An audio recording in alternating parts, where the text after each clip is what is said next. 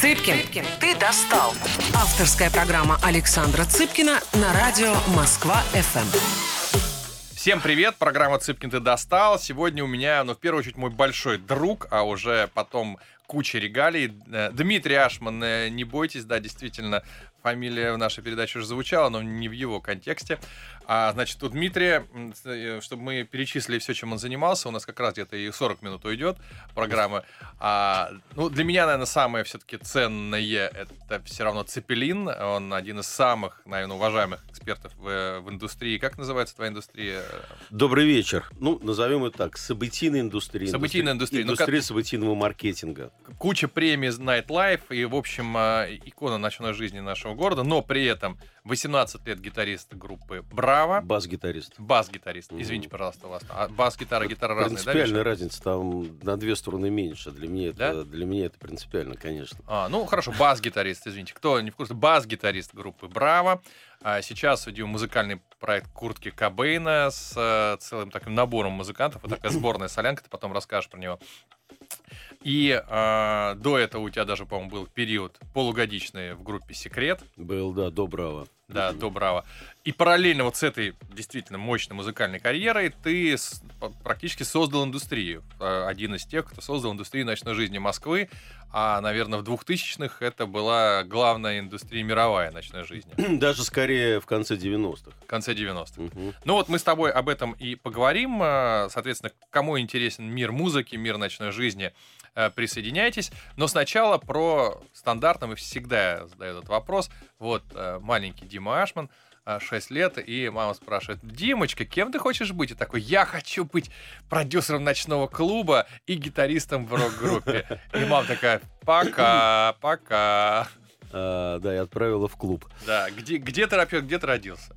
Скажи себе. Ну, родился знаю. я там же, где и ты родился, да. в городе Ленинграде. Тогда он еще назывался Ленинград, э, на Литейном проспекте, причем э, практически с детства а, я видел э, осунувшиеся лица театральных актеров, потому что моя квартира угу. находится на Литейном проспекте, дом 51, где в свое время был театр драмы и комедии. И когда я вот маленьким шестилетним ребенком шел в школу, семилетним, вернее, ненавидел вот эти вот э, солнечные питерские, в кавычках, утро. Замечательные вот, питерские ты, утра, декабрьские, когда да, солнца нет. Ты идешь в школу, солнца нет, идешь в школу, солнца опять. Угу опять нет. И вот там э, у меня на, на всю жизнь врезалось в памяти э, спектакль «Трамвай желания», и внизу было написано странное слово «хамармер». Так, а что она означала? Хамармер, э, я потом через какое-то время узнал, что это был заслуженный деятель, народный артист Яков а. Самуилович, или как-то его звали, главный режиссер. Но для меня тогда слово Хамармер звучало как Бармалей.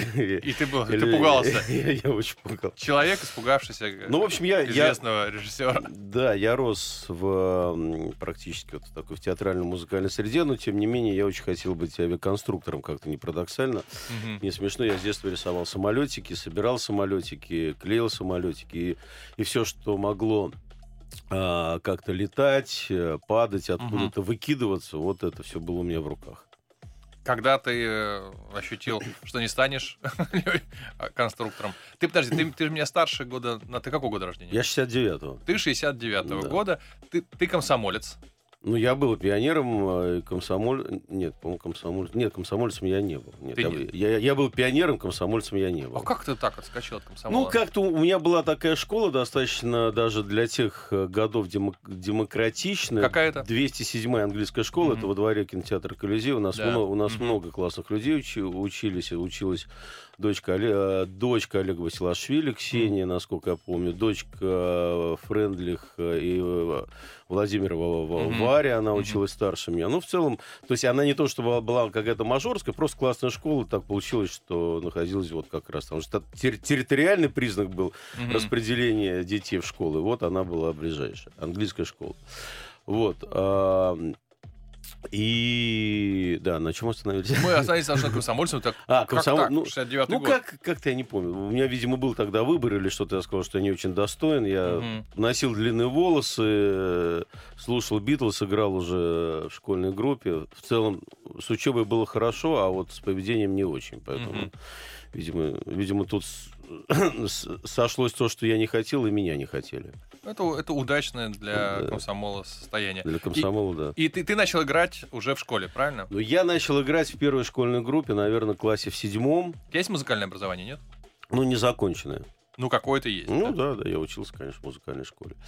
Угу. Вот, э, научился в музыкальной школе и э, ходил там на курс при музыкальном училище, но когда я видел, опять-таки, рядом с театральным институтом ребят, студентов училища Мусорского с грустными угу. глазами, выходящими с каких-то теоретических занятий, ну, просто тогда, 90-е годы, тогда, как 80-е, 80-е, 80 это было такое время, что, не знаю, к счастью или к сожалению, это был такой слом, когда а, образование, наверное, не не очень, ну, я имею в виду, вот классическое высшее образование, наверное, было не очень важно. Это было mm-hmm. такое время, когда нужны были скорее навыки и а, какая-то инициатива и, mm-hmm.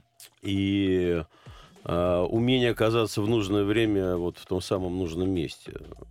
Вот. И я стал, да, я стал играть на гитаре, на бас-гитаре. На Сразу на бас? Или нет? Ну, я сначала поиграл на гитаре немного, вот, потом классическая история, как это обычно со всеми басистами происходит. В группе уже был гитарист, поэтому человека поставили на это везде. Так. Везде тогда? да, То есть басистом добровольно не становится? Пол, Пол, Пол Маккартни тоже сначала начал на гитаре играть, потом да. на бас а, поставили. Вот, и так понемножку пошло-поехало. А ты учился где-нибудь, имеется в виду, в ВУЗ? Ну, ну, я ходил в, э, по-моему, называлась коммер... ну, как какая-то музыкальная школа. Не, нет, я имею в виду высшее учебное заведение. А, нет, нет, нет, нет. Я ушел в армию, и потом у меня там сложились личные обстоятельства таким образом, что у меня не получилось учиться. Но это грустная история, не хочу рассказывать. А ты в армии? Да, я два года служил в армии, да. Это какие года? Это был 88-90. 88-90, то есть ты еще мог зацепить еще и афганскую войну, по сути дела. Нет, афганская война была раньше, но я зацепил э, беспорядки в Грузии, а я mm-hmm. служил в Таманской дивизии в Подмосковье. Mm-hmm. вот, и, причем э, там, ну, не то, что это какие-то специальные войска, но я служил в, в танковой, в мотострелковой дивизии, по-моему, mm-hmm. танковая она дивизия, уже не помню. Ну, э, в некой разведроте, и mm-hmm. поэтому там была, был кейс, как кейс, когда нас собирали, собирались туда послать. Угу. Вот, и ряд солдатов и сержантов, а я уже к этому времени был сержантом, угу. отказались. Ну и, в общем, была там неприятная история угу. с предложением съездить в Дисбат и еще куда-то. Ну, в общем, это так все нивелировалось в целом. Угу. Ну, вот. Э, да, два года, 88-90. Вы, ты возвращаешься из армии, возвращаешься в Питер? Да, я возвращаюсь в Питер. И как попадаешь в музыку? В музыку? С 90 по 2000 год было не очень простое время. Там приходилось работать на разных работах. В тот период играл в большом количестве разных коллективов. Э, у меня была группа, которая называлась «Спокойной ночи». Угу. Такая, да, я помню, да. Такая группа. Мы играли такой бит, угу. так, такой микс аквариума, Битлз, вот всего понемножку. Угу. Я играл в, совершенно в другой по стилю группе, никогда, никогда не верхипи, она называлась Never Trust a Hippie. Да. И а, это была, был замечательный коллектив, вокалист пел на английском языке, это был такой русский Смитс, Неодер, мы играли такую британскую инди, инди-музыку, угу. и а, такие молодые борзые постпанки, и на виолончели у нас играл Сева Гакель из группы Аквариум, такой э, с добрыми глазами, вечно улыбающийся Сева, над которым мы, ну, в хорошем смысле измывались. Мы его волончель постоянно пропускали через, через всякие разные эффекты, ага. хорусы, драйвы. И он... а, а все это происходило в клубе Там-Там. Был такой, да, был, помню, был такой да. клуб на Васильевском острове, где, собственно, а, все группы вот э, того времени uh-huh. и обитали. И Сева вечно говорил, ребята, перестаньте, пожалуйста, надо мной издеваться. Uh-huh. А, на самом деле из этой группы вышло много хороших музыкантов. Там а, с нами играл барабанщик Ринга, Денис Латкевич, который сейчас играет Волков Трио, uh-huh. и у которого была группа Пепси, Припинаки. Uh-huh. Такой легендарный тоже барабанщик. С нами играл Петя Трощенков, барабанщик группы Аквариум. Uh-huh.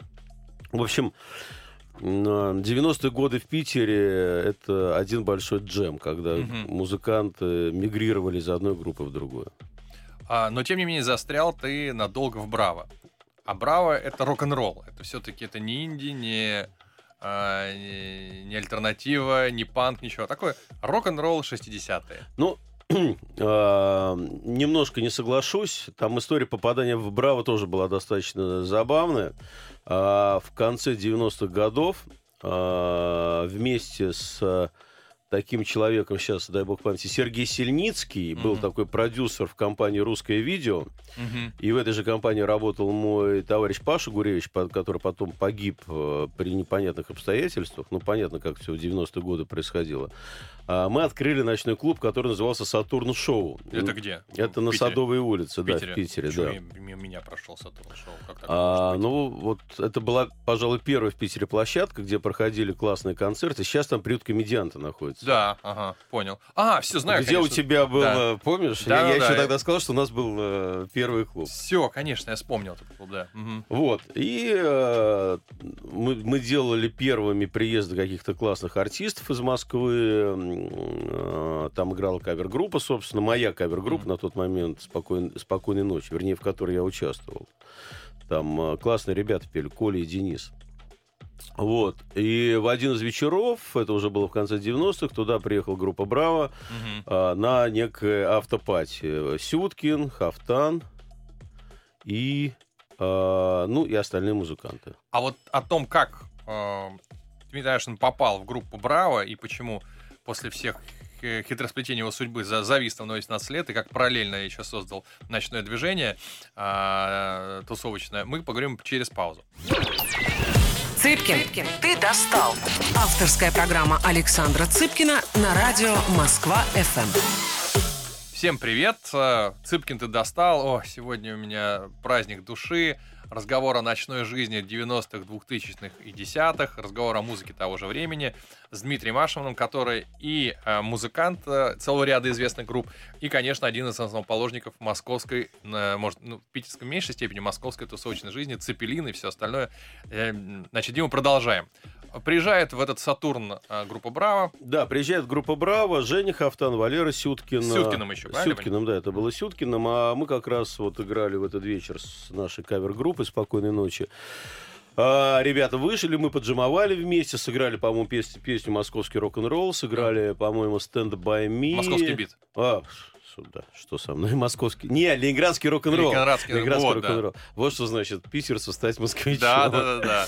А, сыграли Stand by Me. Мгм. А, ну, еще там пару каких-то каких стандартов известных.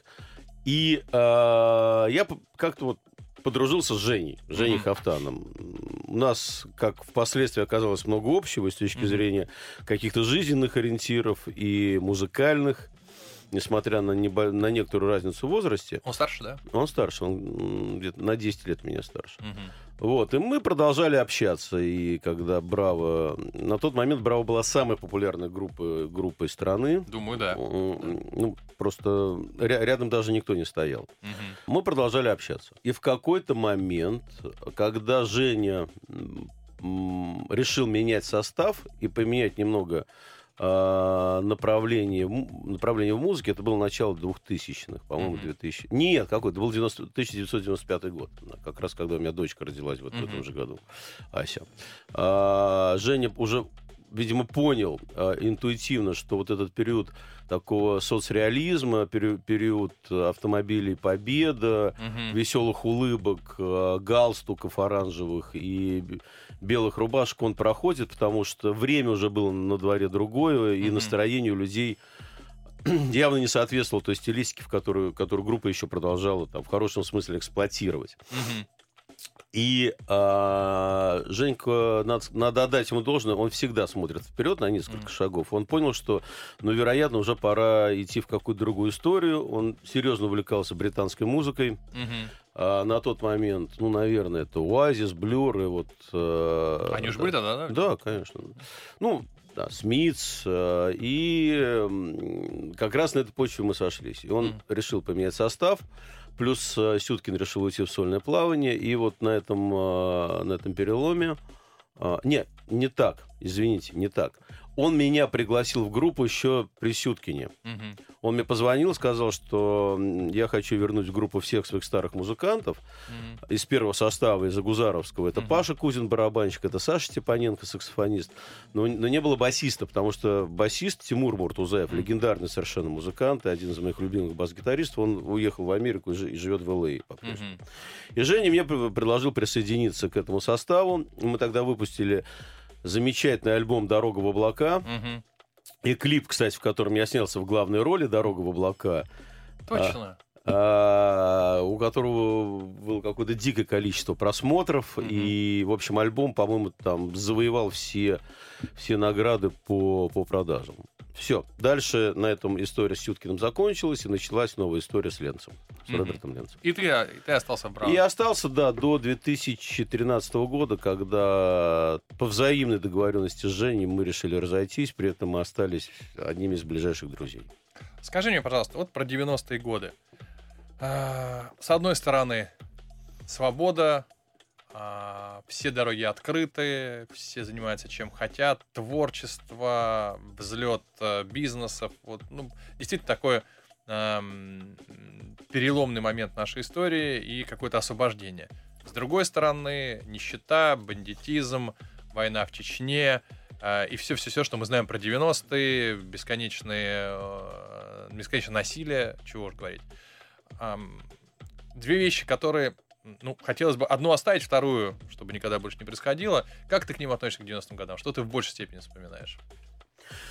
Не, ну, безусловно, я вспоминаю все самое теплое, светлое и, м, э, и замечательное, что было в то время, потому что, конечно, на фоне вот э, того большого количества людей, э, бритоголовых в черных кожаных куртках и в штанах клеш, а была и другая генерация людей. Это был и Ленинградский рок-клуб, и друзья. И, конечно, тогда спасало то, что сейчас принято называть комьюнити. Когда Мгм. люди сбивались какие-то свои стайки, сидели на кухнях.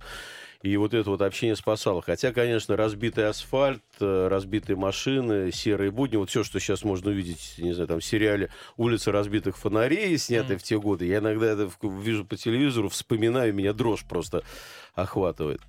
Вот. Но, тем не менее, это было, безусловно, время очень классных людей, э, людей, которые верили в то, что через какое-то время жизнь наладится, и в то, и в то что все в твоих руках, по большому Мгм. счету. И на самом деле, если чуть-чуть э, отмотать вперед и посмотреть, то большинство успешных людей, ты в том числе, как раз начинали тогда, в то время. Мгм. Я не знаю, к чему придет э, вот э, то поколение, которое сейчас растет, время Мгм. покажет.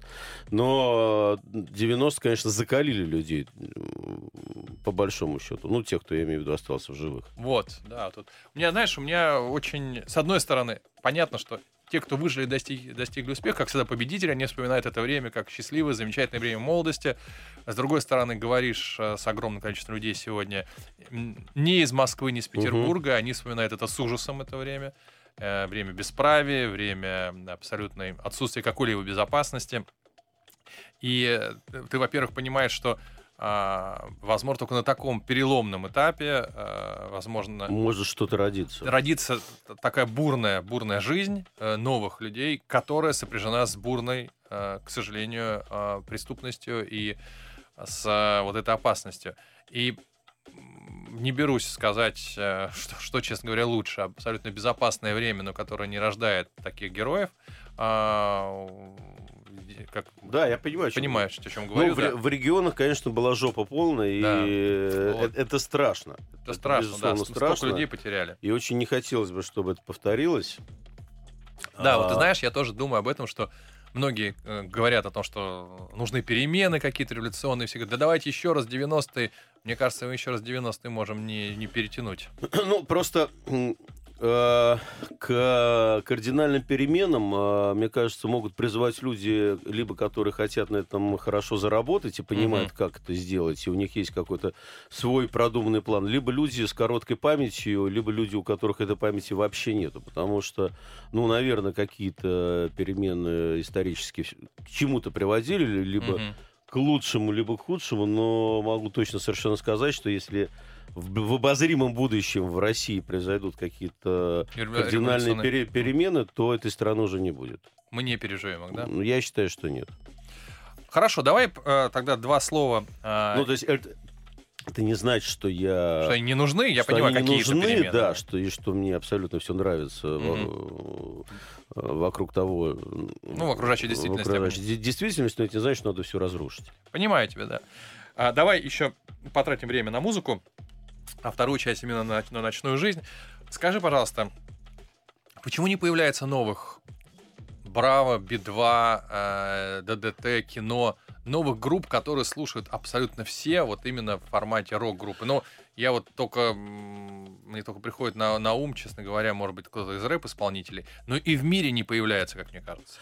Ну, не совсем так. Во-первых, не совсем так, не да? совсем так. Во-первых, в России, конечно же, они появляются. Просто, наверное, бессмысленно подходить э, с, крит- с критериями, которыми мы оцениваем Би-2, Браво, кино, ДДТ, к к молодым группам, потому что другие музыканты, другой мир и поют о другом совершенно. Был... Нет, критерий их общеизвестности. А, вот кто после вот э, ну, самые последние из, из таких Ну, на, на, на самом деле, просто, возможно, мы не очень знаем, но вот есть такая группа «Три дня дождя», например, которая стала очень популярной, и я с удивлением узнал, что они собрали стадиум несколько недель назад. Стадиум — это порядка пяти или шести тысяч человек.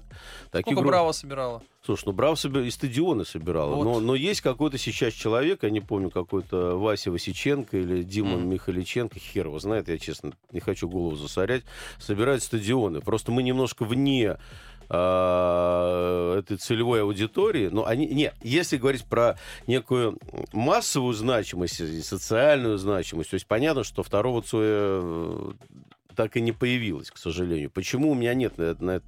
Может быть, рок-н-ролл мертв, наконец? Да, он, мне кажется, в этой стране он особо никогда не был жив.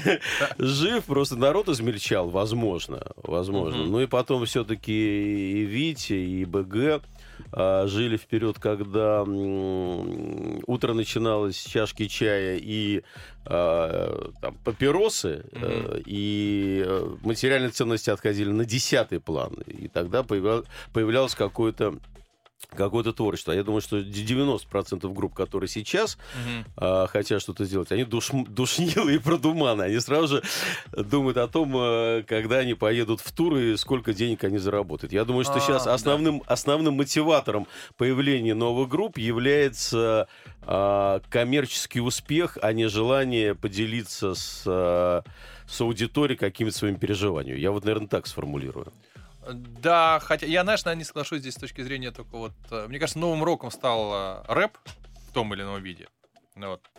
Я не знаю, у нас а... Ну, какой? Ну, хорошо. Ну, как бы еще Баста, безусловно. Угу. У него есть своя позиция. Там, не, не могу сказать, что я разделяю, но он, он большая величина. Мы угу. сходили на концерт Баста в Лужниках. Это, конечно, внушает Вот, вот, кстати, доверие. Баста, да. Баста ну, вот собирает. Баста, пожалуйста. Да, собирает. Ты задал э, крайне классный вопрос, потому что это то, что беспокоит абсолютно всех. Но при этом есть талантливые люди. Одного из них ты тоже знаешь. Так, ну, хорошо. Давай, Ашман, давай, напрягись. Цыпкин, ты достал. Цыпкин, Цыпкин, ты достал. Авторская программа Александра Цыпкина на радио Москва-ФМ. Прекрасно. Итак, третья часть программы «Цыпкин, ты достал». Дмитрий Ашман, музыка, ночная жизнь. Кто он, послушайте в предыдущих э, эпизодах культовый человек. А, мы почти закончили про музыку. Давайте дам две минуты, потому что хочу, чтобы ты обязательно рассказал про Куртки Кобейна. Да, э, пару слов. Классный проект. Э, я получаю большое удовольствие от участия. Надо сказать, что Куртки Кобейн это, пожалуй, единственная супергруппа в России. Э, Ее собрал мой близкий друг э, Шура Би-2. Угу. Я не знаю, сейчас можно произносить его имя в эфире. Шуру можно. Шуру можно. А, классный музыкант, классный человек. У, у Шурика всегда было большое количество разных сайт-проектов. Сайт-проект — это проект вне рамках основного коллектива, вне рамках Би-2. Кто у вас там еще? У нас, я играю на бас-гитаре. У нас, кстати, две бас-гитары, как в группе кино. Играет Леша Максимов на второй бас-гитаре или на первой. Там. А в кино было две бас-гитары? Да, конечно, Тихомиров и а, и а, К- Кирсанов. Нет, нет. Андрей Кирсанов. А ты, кстати, извини, ты Цой видел? Да, конечно. Ну, ну, ну, как бы, да. И, и я с музыкантами дружу. Сашка Титов, э, бас-гитарист, вообще мой учитель. Он меня учил играть в свое время. И Игорь Тихомиров, и Юрка Спарян, да, конечно. Вот. а, значит, в группах Куртки Кобейна есть основной состав. Шура, Леша бас-гитара, Дима бас-гитара, Андрей Звонков из э, а, группы Би-2 гитара. А до последнего времени с нами играли Юра Усачев из бывших гостей из будущего Да. и, и Тина Кузнецова из, из Венты Цвинтана, Мгм. жена Юра Усачева. Но ребята сейчас активно занимаются группой из Венты Цвинтана, и у нас, э, э, собственно, новая вокалистка. Вот.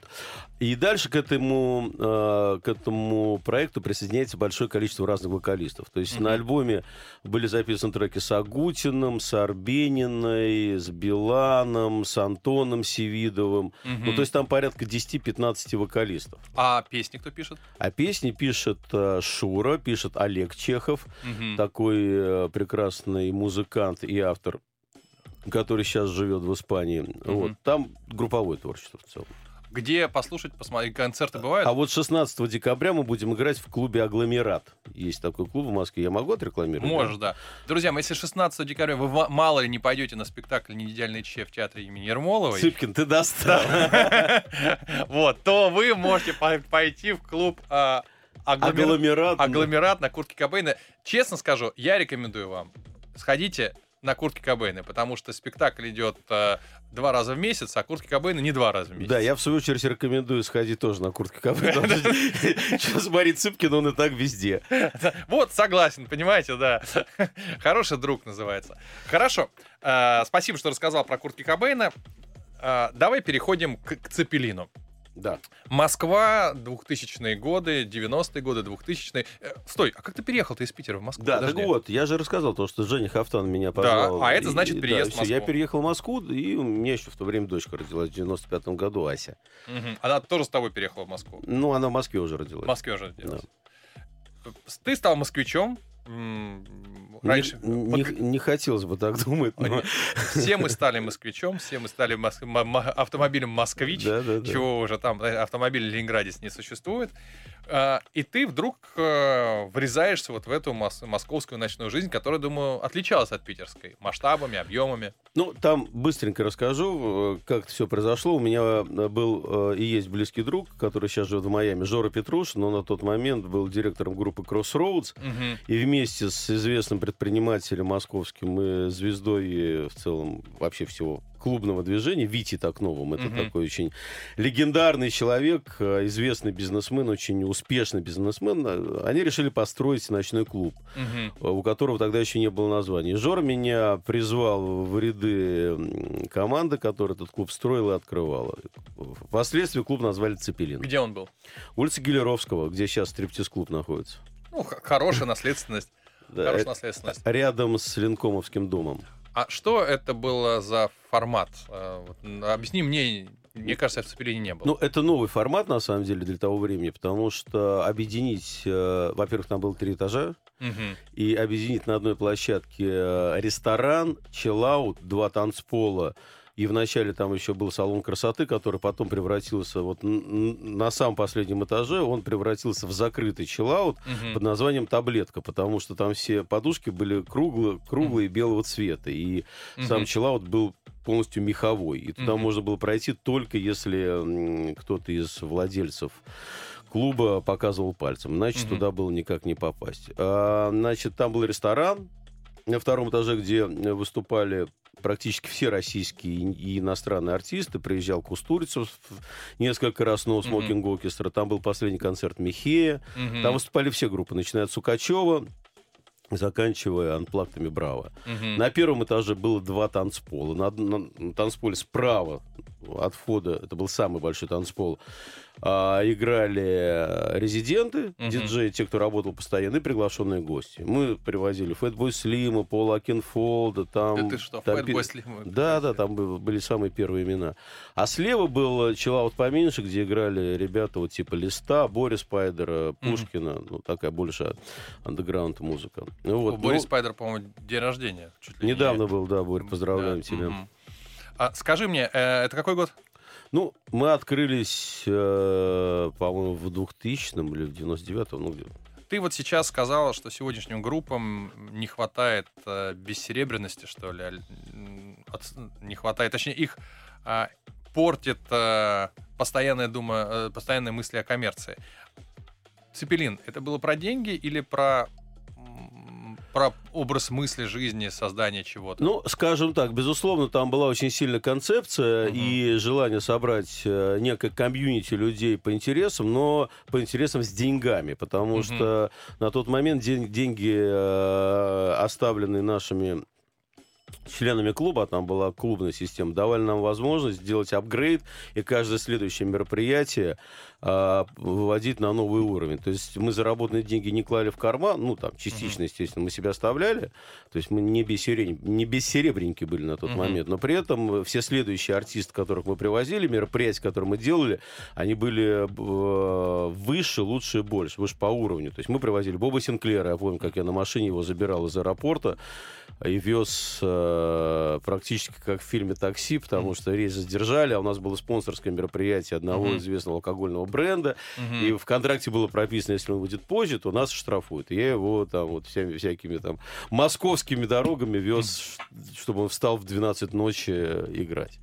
Вот. Э, ну, безусловно, это был проект про деньги. Mm-hmm. Безусловно, конечно. У нас у, у первого были большие спонсорские контракты. Просто потом уже на базе клуба «Цепелин» у нас э, появилась промоторская компания «Zeppelin Production», mm-hmm. которая стала известна своими ивентами. И «Хэллоуины», те самые известные цепелиновские, mm-hmm. и прочие там гендерные истории, гендерные праздники.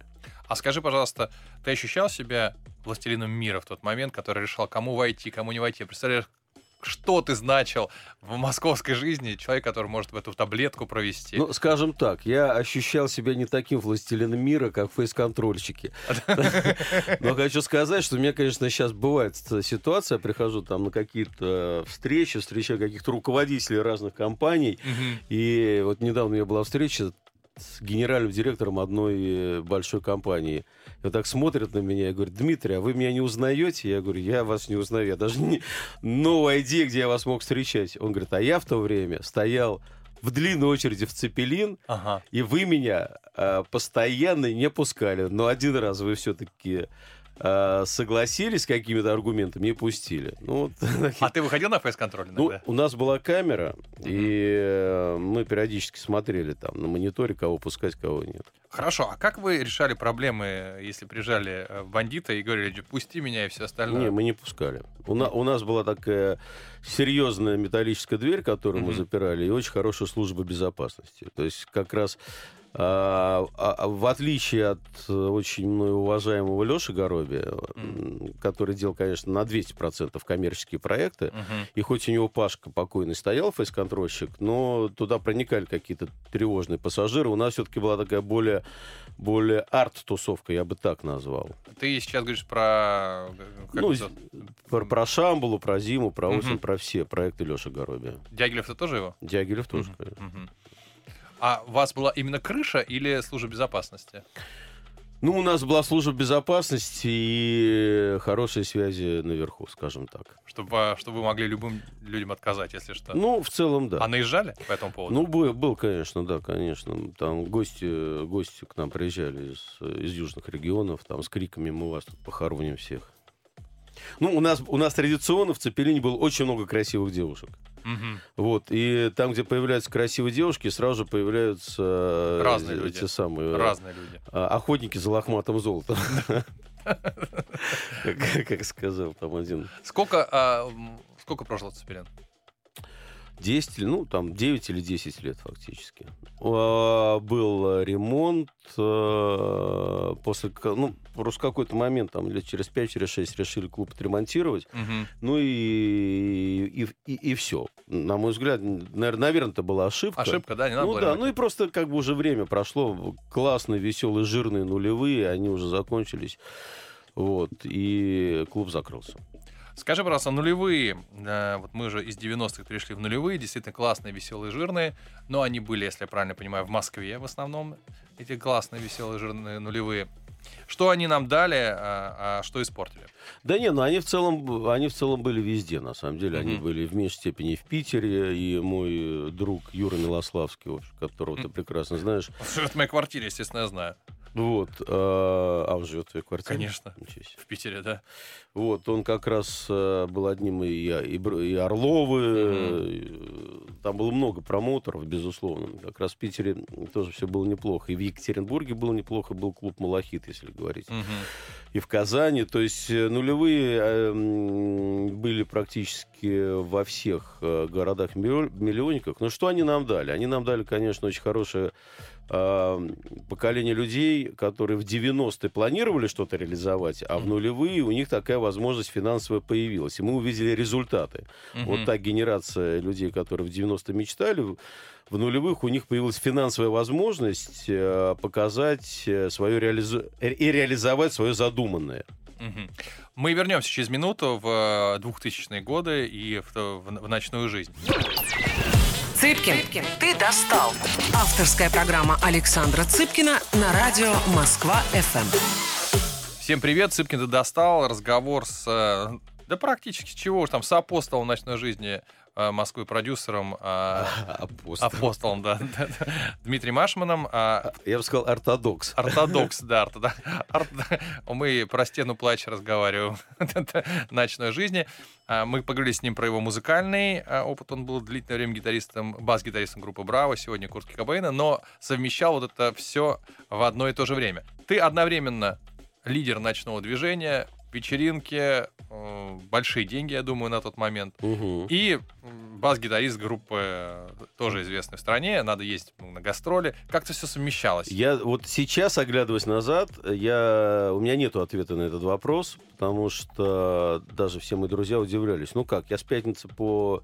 Там, с пятницы вечера по воскресенье вечер проводил в клубе, а с понедельника по пятницу занимался э, репетировал, занимался группой. Но в целом было нормально, периодически были, конечно, какие-то накладки. Вот, а еще параллельно мы делали фестиваль «Форты» в городе Санкт-Петербург. это было самое легендарное мероприятие в России, мне кажется, Да. техномузык, техноэлектронной музыки. И плюс делали большое количество выездных разных мероприятий, э, всякие там хэллоуины, рейвы, э, туры по городам России. э, в Всё с музыкой. Да, это все, это все были. В основном это была музыка. Опять же, Электронная мы музыка. с тобой говорили о том, что нет новых э, идолов рок, но нет и новых фортов. Правильно понимаю? Ну, мне кажется, что сейчас просто нету запроса на эту историю, потому что люди изменились, музыкальная стилистика изменилась, и, и в целом э, многое поменялось. Мгм. Вот, поэтому... Рейв тоже под- подумирает, ты хочешь сказать? Ну, в России, да, да, на мой взгляд. а в да. А в мире нет. Ну, при- примеры таких фестивалей, как Tomorrowland, например, Мгм. и прочее, говорят о том, что нет. Более того, даже последний, э, последний большой рейв, который мы делали, Alpha Future People, Мгм. и у нас там был рекорд, по-моему, порядка 50 тысяч человек, наша промо-группа его придумала и совместно с э, а, топ-менеджментом Альфа-Банк э, реализовала. А, Я не уверен в том, что сейчас эта история могла бы быть актуальна. Ну, сейчас уж точно. Ну, сейчас да. точно нет, но а, а на данный момент горизонт планирования вряд ли позволяет нам Мгм. думать о том, что будет через год и через два. Тебе современная э, ночная жизнь московская знакома? Да, конечно, я знаю ребят, которые занимаются, но не могу сказать, что я в восторге. То есть Мгм. есть э, крайне интересное мероприятие как раз в таком в более закрытом формате, Мгм. которое тоже делают мои друзья, на небольшое количество людей. Но то, что происходит там на известных Патриках или где-то, ну, мне это не интересно ни с точки зрения аудитории, ни с точки зрения музыки, потому что, ну, ну просто, просто неинтересно. А чем был, Не, не соответствует, скажем так, моим каким-то моим вкусам. чем был э, ночной клуб Цепелин для э, э, посетителя прежде всего? Только местом знакомства между двумя полами или это что-то другое было? Ну, это было место, где люди проводили время с пятницы по понедельник. Они знакомились, они слушали музыку, они общались, проводили время. Мне кажется, это, это ск- скорее такой больше клуб по интересам. Мгм. А, ну и в целом э, для жителей Москвы нулевых это было такой хорошей традицией в пятницу куда-то выбрать, э, куда- куда-то выбраться, куда-то сходить. Причем не обязательно в один клуб, а два, три, четыре, пять за ночь объезжали. Это было все на небольшой достаточно комьюнити. Ну, сколько было посетителей клуба? Ну, я сейчас скажу. человек, ну, наверное, все вместе. Ну, Вся ну, ночная жизнь Москвы. Ну, наверное, да. Из, там, 10 миллионов. Это... Но создавали они ощущение... столь- Вечного, вечного праздника. да. вечного праздника. А этот вечный праздник только для молодых? Как ты соотносишься к людям, которые ну, в нашем с тобой возрасте, преклонном, а, уже вдруг а, на всю ночь заряжаются на каком-то рейве? Нет, ну мы тоже можем позволить, э, позволить себе повеселиться. Но в целом я периодически встречаю вот этих вот э, аборигенов из тех времен. Мгм. Ну, мне кажется, что из прошлого надо брать лучше и двигаться дальше. А когда Мгм. человек а, в 2022 году тусит э, там в 60 или в 50 лет так же, как это было раньше, ничего вокруг себя не видит, ну, для меня это странновато. А, Кто положил, кто с молода был молод. Да, да. Ты хотел бы в то время вернуться? А, ну, наверное, я бы хотел, э, может быть, заглянуть и ос- освежить впечатление, может быть, что-то там под, э, подправить какие-то вещи. э, ну, Вот, может быть, побольше подумать о здоровье. Ты вроде здоров. Да не, я шучу. Вот, но в целом, да нет, наверное, нет. Ну, мне, мне интересно жить в будущем.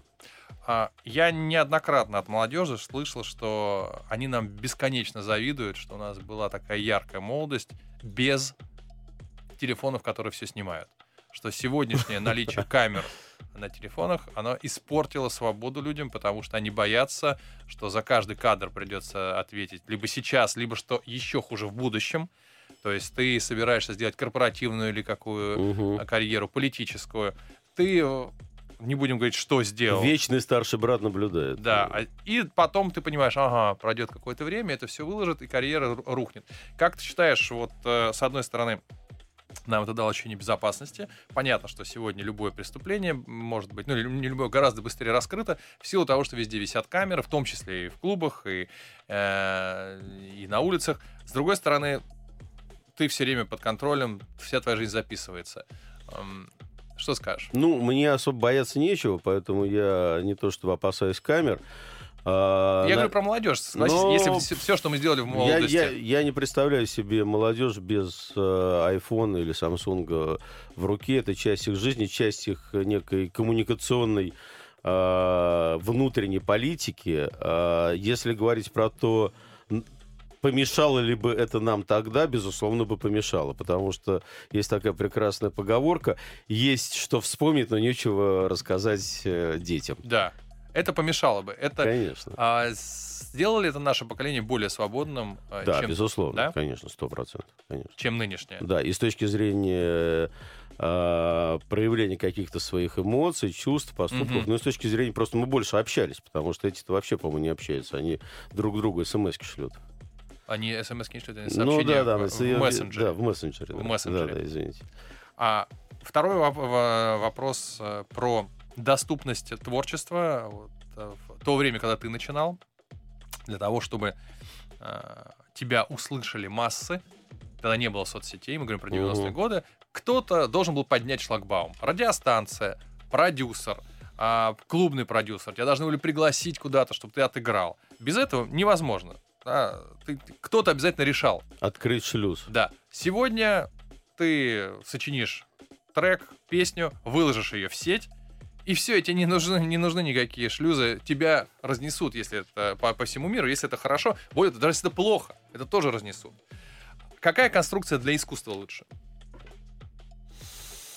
Ну, опять-таки, зависит от времени, но, на мой взгляд, та, которая сейчас, она все-таки более справедливая и более сбалансирована. Конечно, куча разного шлака, но как раз вот а, в ситуации... Я сейчас говорю про ситуацию правильной конкуренции, правильных, наверное, если так можно сказать, а, вкусовых настрой, настроек, то сейчас пробиться, конечно, значительно легче, чем раньше а, чем 15-20 лет назад. Просто в силу вот э, всех коммуникационных механик, в силу того, что ты выложил, как ты говоришь, там, Билли Айлиш, она сидела дома и со своим братом в спальне записывала альбом. Выложили через э, а, два месяца, он там, через три месяца он стал мультиплатиновым. На мой взгляд, с точки зрения возможности а, показать миру какой-то, свои, какой-то свой продукт или какие-то свои идеи, вот та конструкция, которая сейчас, она значительно Справедливее. более справедливее. Да. Теперь к тебе вопрос как отцу. А у тебя сколько получается, Ася? Два... Ну, у меня две дочки Да. и, э, и, собственно, вот, и, и сын 14 лет. Так, это значит, у тебя все они а, а, ра- раз- про- проходили период взросления Да. и подростковый. При этом ты, а, понятно, в, в молодости нарушил все возможные, наверное, э, Правило. правила и советы родителей. Да. И, очевидно, рисковал. Это Да. могло привести к печальным последствиям. Согласись, Ну, наверное. Инстинкт самозащиты у меня, конечно... А ты как детям объяснял, что делать, что не делать? А, Ну, всем по-разному, но в целом а, вот права тотального запрета у нас, наверное, нету. Но если Мгм. только э, там дело не доходит до каких-то опасных для здоровья э, вещей и пограничных каких-то вещей. Мгм. Но я, я считаю, что они должны на своем опыте попробовать.